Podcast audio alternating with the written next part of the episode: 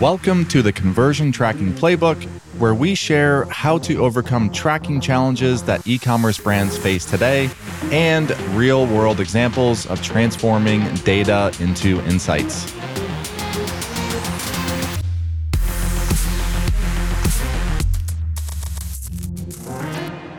All right, welcome back to another episode of the Conversion Tracking Playbook. I'm your host, Brad Redding, and I have a special guest, our first two time appearance, Jon Cairo, our lead solutions engineer. And we are coming off Black Friday, Cyber Monday week. Always a busy week, but today we are going to bring it back to the basics and talk about some tracking fundamentals.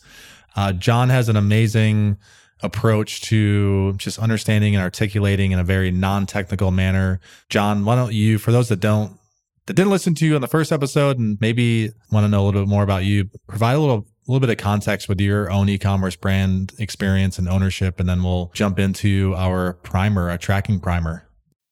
Sure. So first of all, thanks for having me back. I had to beg for a year, so it was it was a long time coming. My background, just really quickly, before I started at Elevar, I had a bunch of Shopify ecom brands, sold a couple of them, and really, I have a technical background. I have an engineering background, but I didn't really understand tracking to the obviously to the level I do now, working here for almost two years now. So my experience with Shopify was, I don't know, almost like tracking uh, ignorant, I would say. I had a Google Analytics set up. I didn't know what was wrong. I really didn't know what was uh, missing. So when I got out of that space and came to Elevar, it was like, oh my God, kind of moment where I realized that probably I had lost out on significant amount of business um, just because I didn't really know what was going on on the sites. All I did was put money into the ad channels and kind of like hope and pray. So that's that's the background that I'm kind of coming from. Yeah, and now seeing all these amazing companies that we work with that just have tracking done so well on their sites and seeing what comes out of that is you know uh, it's it's pretty cool to see. And it's kind of like now i'm inspired to tell people like what they're missing because i know there's lots of people like me out there who have stores but they didn't really do anything in terms of tracking with them. So that's yeah. i think yeah i think that gives you a bit of a summary. Yeah Cool. All right, let's start with definitions. We have an outline that you put together. We're going to go through. So definitions, attribution, Google Google Analytics, and conversions. Do you want to just go through what your definition of is of those? Yeah, sure. So we're not going to let's not make this super super technical. Let's keep it high level. Maybe some of these definitions some people might disagree with, but for the sake of understanding, let's keep it really simple. So we're going to talk about attribution. All attribution is, is how you're assigning credit to something. So let's say a purchase happens on your website and that purchase came from a Google ad click. We're attributing it to Google ads. That's the attribution. That's how we're going to talk about attribution in this context. And let's also keep most of the conversation specific to purchase conversions you can really label anything a conversion and add to cart can be a conversion. It's up to you. It's kind of arbitrary, but in this context, let's just talk about purchases. Elevar deals with a bunch of the tons and tons of events, but to keep things simple, it's just purchases. So we're trying to figure out attribution on purchases. All attribution is is the label that we stick on it, like it's Google Ads or Facebook caused the purchase. And then one other thing you'll probably hear us talk about is Google Analytics. And Google Analytics for the sake of this discussion is just a place you can go and look at the attribution. This is where the attribution kind of shows up. It's a free place you can track this. Am I missing anything? No, I, I think that's good. I mean, obviously, there's other platforms that people might use for attribution analysis and multi-touch and things of that nature, but we're going to keep this fairly narrow as we go through some of these other topics, correct? And keep it fairly somewhat narrow to, to Google Analytics. Yeah, this is supposed to be tracking 101. So let's keep it as simple as we can with us teaching. I don't scare. Yeah, yeah. You have, you have to pull me out of the weeds here. All right. So okay. Tra- okay. the next thing, tracking is an old problem. It's not like tracking is new when Elevar started five years ago or even when Facebook started or Google ads launched, advertising is not new. Break it down for us. What is, uh, you know, what's your description of tracking as it's not a, as it, it actually is an old problem? Yeah, so so I think some people think that this is like an e-commerce problem, but that's not true at all. I remember when I was a kid, my dad had a business and he always ran this ad in the yellow pages every year. I think he paid it was like $10,000 to have this big ad for his business. And he didn't have a big team, he's just a tiny little business, and he didn't really understand whether this ad was contributing to calls to his business sales. He had no real way to determine that so he kept on paying for this ad and i think he paid for it for like 20 or 25 years or something like that. And he was just afraid to remove the ad because he thought maybe i'll remove it and i'll have a bad year because my ad's not running. This is this is the pro this is exactly the problem we're dealing with online. You're running ads and you're not exactly sure if they're having an impact or not. And the problem's bigger online because there's way more channels. My dad maybe had 30 years ago, maybe he could advertise on the radio and the yellow pages in the newspaper, but now you can do all that and you can also advertise on all these online channels. You can advertise through affiliates that you can get referrals. There's organic. It just kind of goes on and on and on. And I think the job of the business owner is to kind of figure out which channels are working and then lever up on them. So, so this is not an internet specific problem, but we solve it online. How's that sound? Makes sense to me. And just one, one comment there. We've, especially post iOS, we started to see more businesses doing that, the testing of removing a channel. So basically re- removing Facebook from their their pie chart of spend and see uh, what impact that has on the on the business.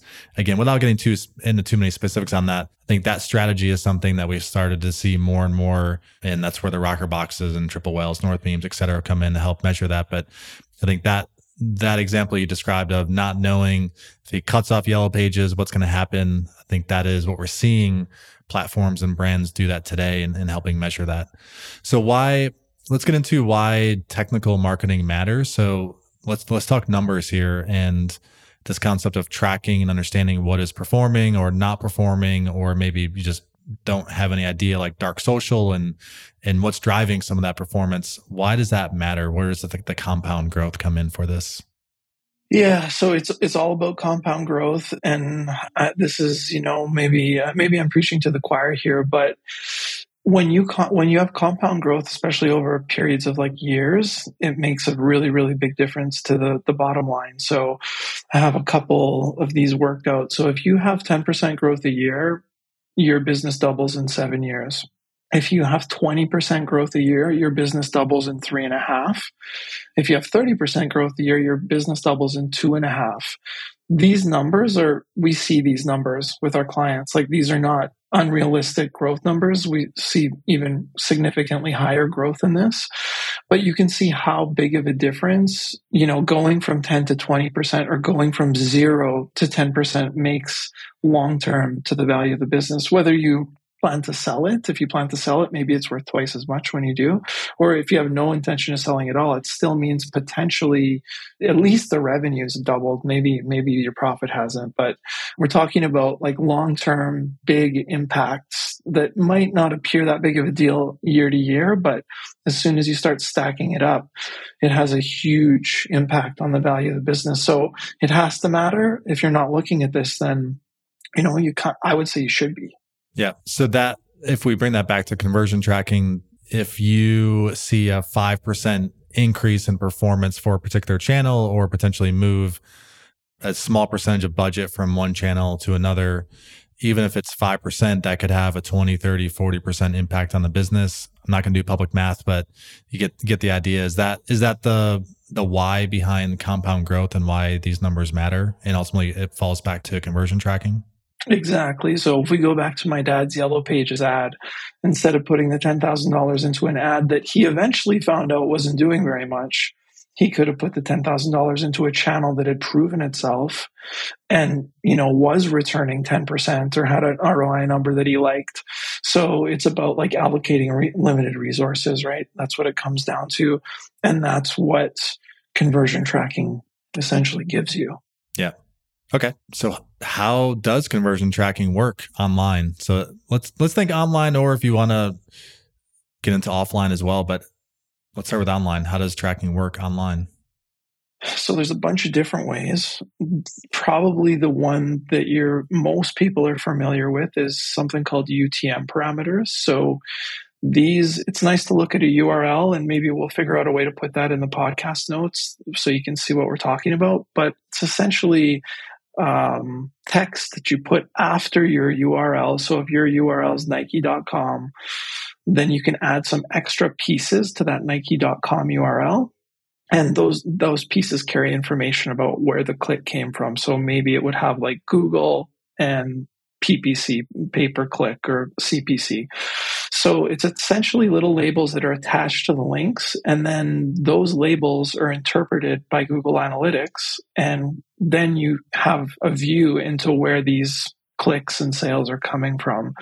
So essentially, they're appended to the URL. Uh, you can Google UTMs and you'll see what they look like. You've definitely seen them before. Everybody has.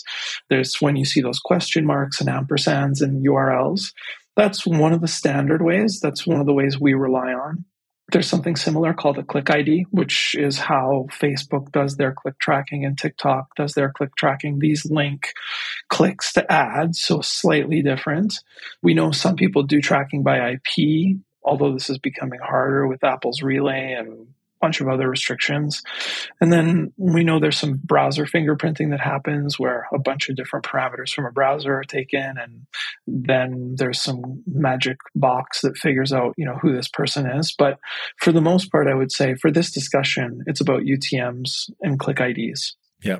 What's the percentage of accuracy of each? So UTM parameters, how accurate do you think they are when they're used and added to a link and then ultimately passed on to Google Analytics?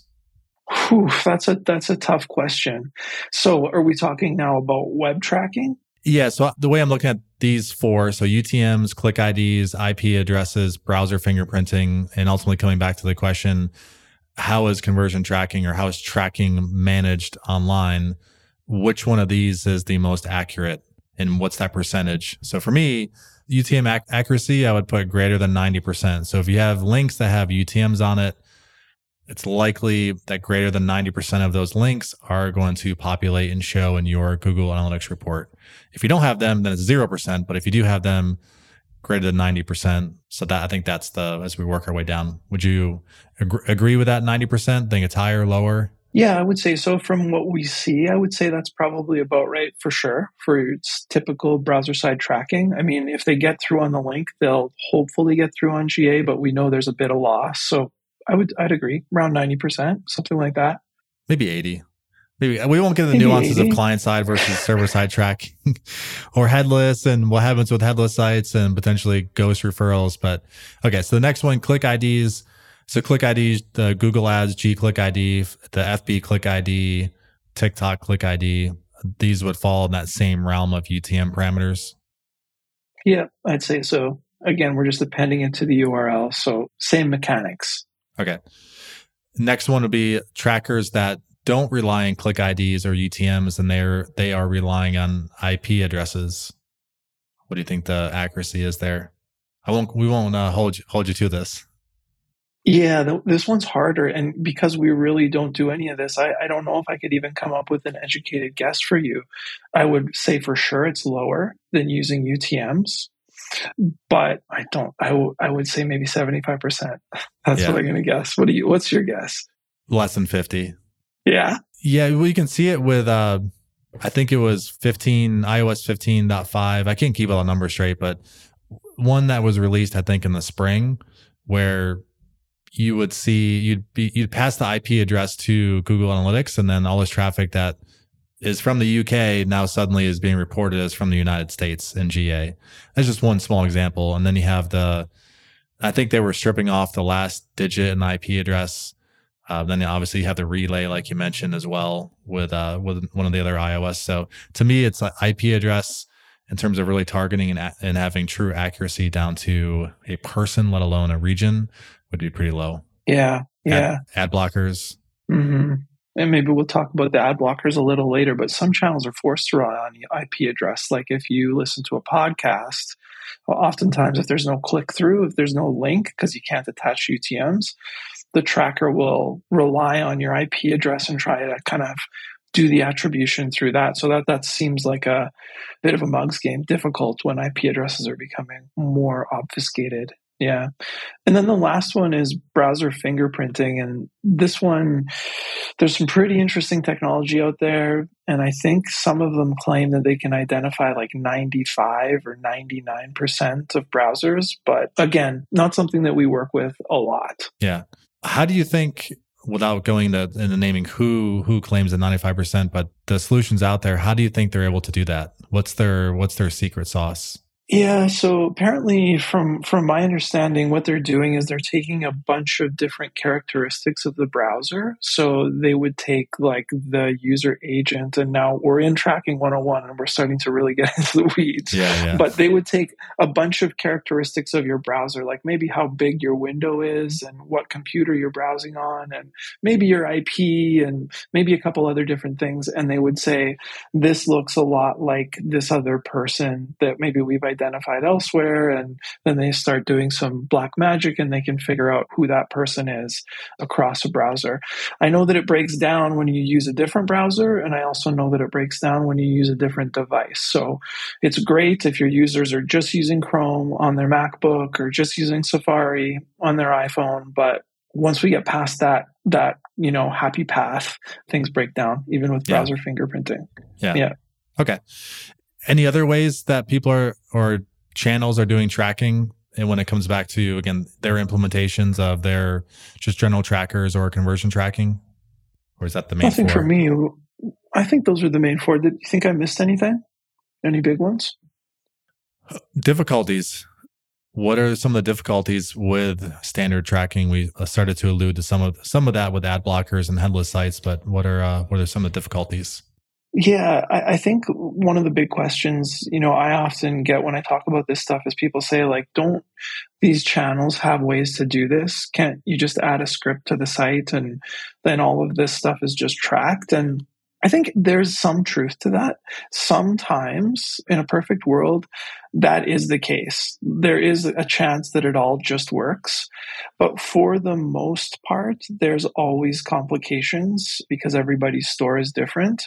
And, you know, there's a ton of stuff that gets in the way. Ad blockers is one big issue. Ad blockers essentially prevent, however they do it, they do the, do it in a multitude of ways, but they essentially prevent the information from getting into the channels we want to analyze the information in. So maybe the instead of sending the conversion event to Google Analytics, it never gets there, so we just can't see it.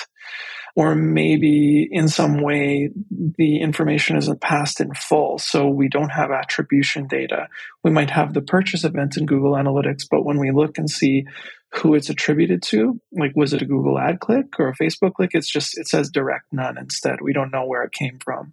So, so there's those problems with ad blockers. Some people will have landing pages where they send people from ads and then from the landing page, they'll have to send you to their Shopify store. So let's say the landing page is like an info page. And then the intention is for them to hop from that info page to a product page. And then there's an add to cart that happens in a purchase.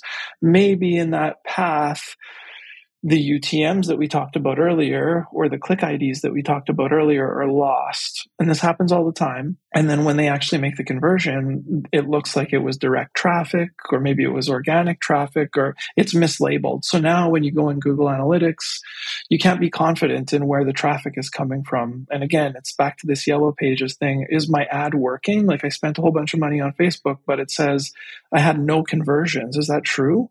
So, you know, it's about being confident. And I think I could go on about like, you know, tracking subscriptions and upsells and all the problems we run into every day. But the fact of the matter is it's typically it's just not that easy to do tracking. It's just it's more difficult than just including a script in Google Tag Manager or in your online store.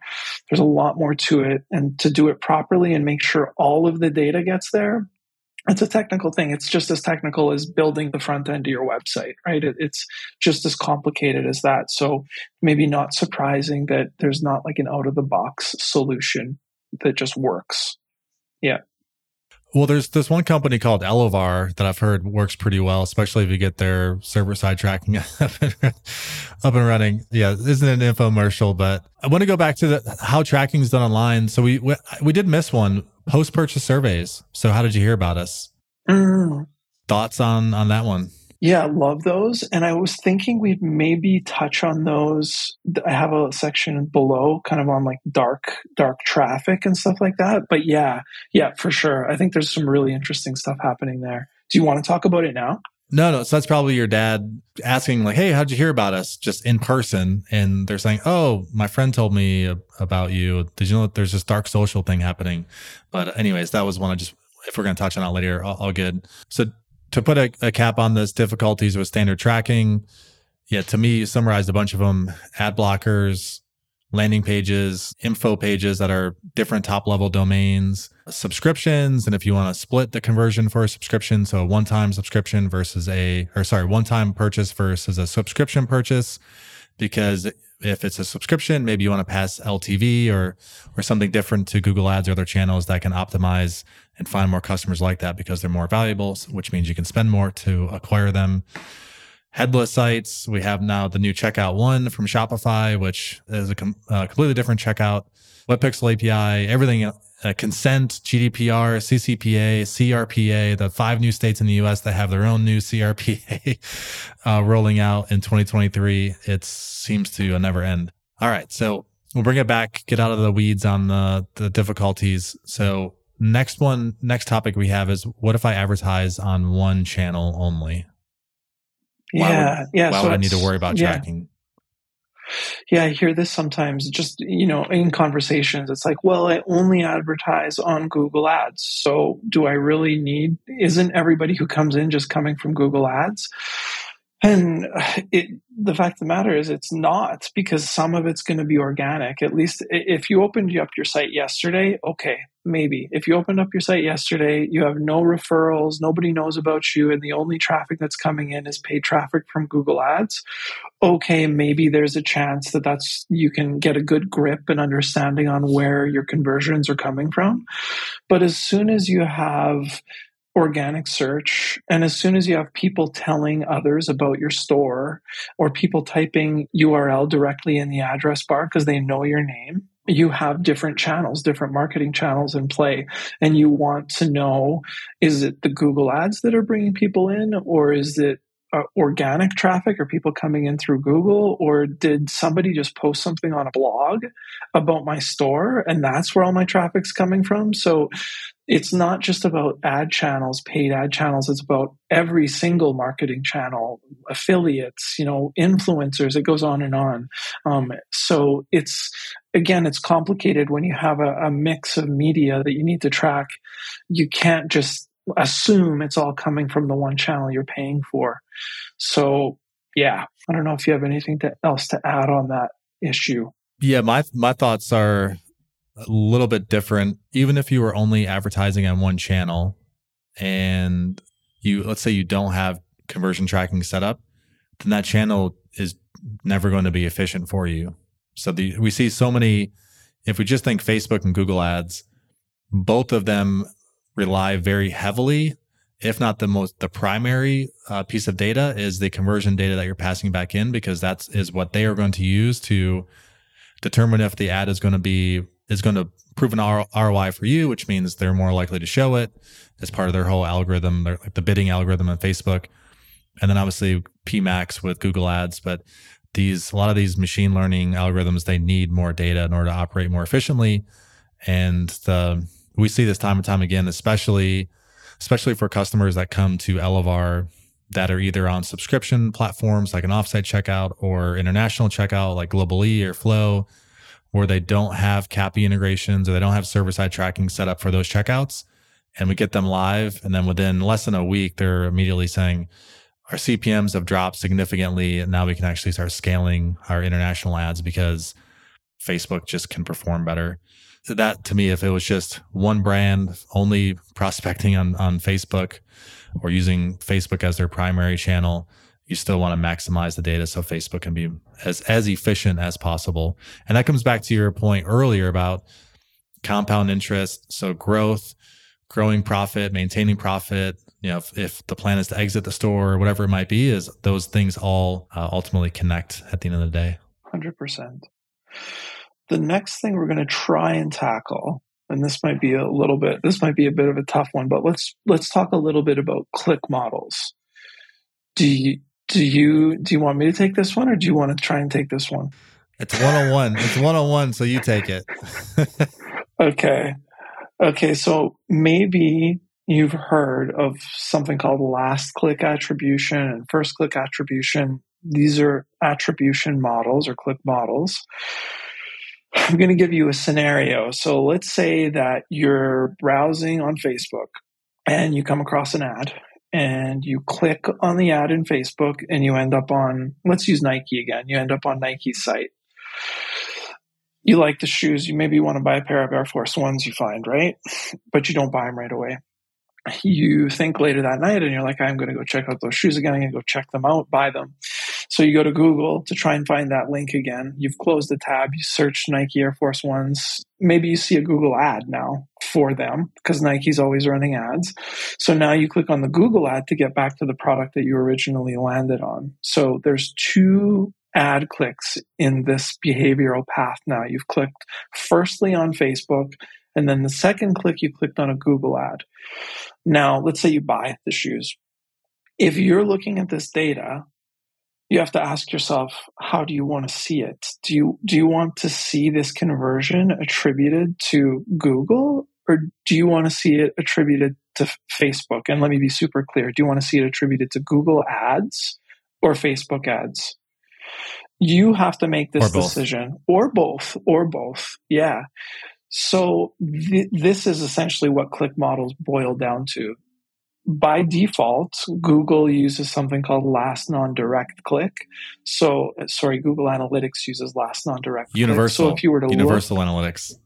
Universal Analytics, thank you, uses last non direct click. So if you were to look at this transaction in Google Analytics, so let's say you go and look for the transaction from Shopify, it'll show you the attribution or what that conversion is attributed to was Google Ads. It will it will not show you Facebook. But but Facebook made this happen though in this case i would have maybe never have known about the air force ones if i didn't click on the facebook ad so are we really going to give all the credit to google ads for this when they were just kind of in the way of this process and this is what click modeling is all about so you know facebook's getting obscured if this happened 100 times and you went into your google analytics and you saw all these conversions attributed to google maybe you cut your facebook spend completely because you're just like, well, everyone's coming from Google Ads. But uh, it was all caused by Facebook initially. So this is this is now you have a choice. You can choose last click and you can choose first click, and there's other click models that we won't get into that distribute. But this is what click modeling is, is how do we decide where we attribute, where we place blame essentially for what's happening and there's a new model and maybe this one i'm going to leave on you data driven attribution in google analytics 4 the new google analytics. How does how does that all work? It's supposed to be 101 right? Yeah yeah. Yeah i mean I, to keep it fairly high level i mean at the end of the day i don't i don't truly know exactly how it works because google isn't releasing that ip but it's they the concept of, of the data driven model which google ads has had this for a while and now they've applied it to ga4 and you can actually change between in your ga4 instance you can look at all of your reports through the data driven model or you can go look at last click or first click etc but it's essentially google doing its own distribution custom distribution so if that if they can detect a customer had four touch points final conversion was $100 then they'll distribute Facebook gets 20, Google Ads gets 40, organic gets 10 or you know whatever it is. And that's that's essentially that data-driven model. Again, without without really getting too deep in the weeds, that's the that's the core concept behind it.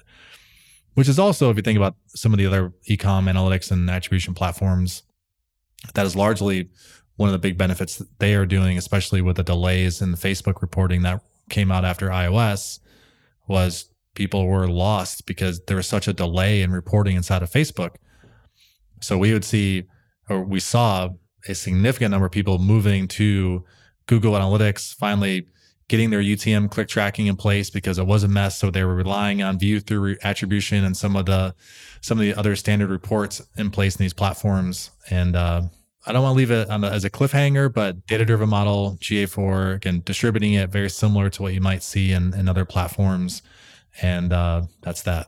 Yeah, and going back just really quickly to our example where the guy's clicked on the Facebook ad and then he's clicked on the Google ad, instead of having to choose basically we're going to say this is a little bit hypothetical but basically we're going to say 50% of the credit can go to google ads and 50% of the credit can go to facebook instead of having to choose. So like brad said we don't know exactly how this all works but we do know it's interesting and it gives you a better view i think personally into what's going on with your ads. Yeah yeah all right so where does uh where does tracking break i mean we talked a little bit about this earlier with some of the difficulties is that a lot of the same reasons and examples, or what's what's different with this? Yeah, so this is kind of to your points earlier about, you know, dark traffic and doing post-purchase surveys. So we do have these problems where let's say somebody clicks an ad on a phone, they find out about these Nike Air Force Ones, they want to buy, but then they end up going home and purchasing on their desktop it's going to be difficult to link the ad click to the purchase because you know Google Analytics likely won't know that they're the same uh, person. So then we end up with what's called direct non traffic. That's essentially unattributed traffic. It just looks like the person typed in your website name and came directly to it. Now, this happens legitimately all the time, but in many cases, it's not legitimate direct traffic. Somebody did hear about you through an ad or through, you know, an influencer or something like that. And then just because of the series of steps they took, they've lost the information for the conversion. So there's really cool post purchase surveys and what they do is after the person makes the purchase they're presented with a little usually it's a multiple choice answer and it asks you hey how did you hear about us and you, they would fill in, you know, well, it was a Google ad or we found out about you on Facebook. And now we kind of get back some of that information about the conversion. And we can say, okay, our Facebook ads actually are performing well. Tons of people are saying that's where they find us, although they look like they're direct traffic or they look like they're coming from Instagram or, or whatever. Um, yeah. Anything you can add to, to that? Anything I missed? Uh, not really. Well, a little bit, but you didn't really miss anything. It's, it's just one more framework to think about. It's the what channels are creating demand for you. This is very much I read a lot about this in the SaaS world, but what channels are creating demand? Like your example of uh, how would I even even known about those Air Force ones or you know whatever product might be? How would I even know that existed? So what are what are the channels that are driving that demand creation versus what are the channels that are the closers, like the capturing demand? Again, that's a very sassy specific creating demand, capturing demand, which capturing demand would be like Google ads or Google organic, where people are searching for a specific term. They're already in market. And then you just have those ads in place to capture that existing demand. So that's to me where some of the post purchase surveys can can come in to help with that. Okay, what are some of the channels that are creating demand, like a TikTok or something else, which we've seen that skyrocket in, in the last couple of years in, responses. But people may not be coming back to convert TikTok because I would get that question from a lot, a lot of our customers. I'm sure you've got it as well. Of you know, we're getting so much traffic from TikTok, but Google reports nothing. Google Analytics doesn't report anything. And to me, the that's probably fairly normal. Today might be a little bit different with the holiday shopping season, but it's that uh, creating demand, then continuing to stay in front of them, and then ultimately either getting them on an email list. So your conversion point isn't a purchase; it's traffic to the site to getting on an email or SMS list, where then you can nurture and ultimately work them down the funnel or re- remarket through different channels. Okay, let's move on to beyond better attribution. So okay. we've talked about why this matters and how it all works. But sending better data to these channels actually has more benefits than just getting good attribution. Do you want to maybe talk? You've already touched a little bit on this, but do you want to maybe talk a little bit about this? You go. Okay. okay. So one of the reasons this is it's good to get good data into the channels is because well, one of the most important things about Facebook advertising and Google advertising is them sending you good customers, customers who are likely to convert. So it's really important that you're telling them who's converting on your site because they have you know great machine learning techniques that allow them to figure out who's most likely to convert on your site. So the better information you pass them the more likely they are to send you good uh, converting customers which obviously is good for your business not only that, but better data there reduces costs for you on the ads too. They want people to click through on ads and they want people to buy. It's a good user experience, especially, you know, you hear this on about Facebook all the time. They want people to buy. It's not like they, they don't. They want this funnel to work for people. And the more you can make it appear like it's working in Facebook, the better. And you do that by sending them really good data. So there's this upward cycle of, you know, better data, better customers, and reduced ad costs. Uh, so it's not all about attribution. There's some other benefits that probably have pretty significant impact, although maybe hard to quantify. Yeah. I think you summed it up perfectly. I don't hit the nail on the head with that one. Okay. Last thing I wanted to chat about, or I thought we should chat about, is other tracking. So all we've really gone over now is just like a purchase event. Somebody purchases, how do we attribute it? But there is other tracking. And if this is tracking 101, maybe we should talk about other things that you would track on your website and other things people find kind of important so we don't leave you in the dark on all, all that stuff. Yeah. So I mean, you've done a lot of this. Yeah. I think this one's, yeah.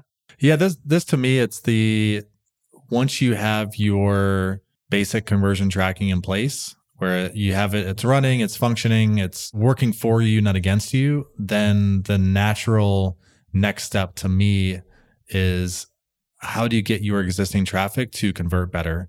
I mean, we all think, and I've been building and optimizing, working on sites for, I'm going to age myself, too long, 15 plus years. And even our own site doesn't convert as, as well as it should. And probably not tracking it well enough, not analyzing, not doing enough testing, not iterating.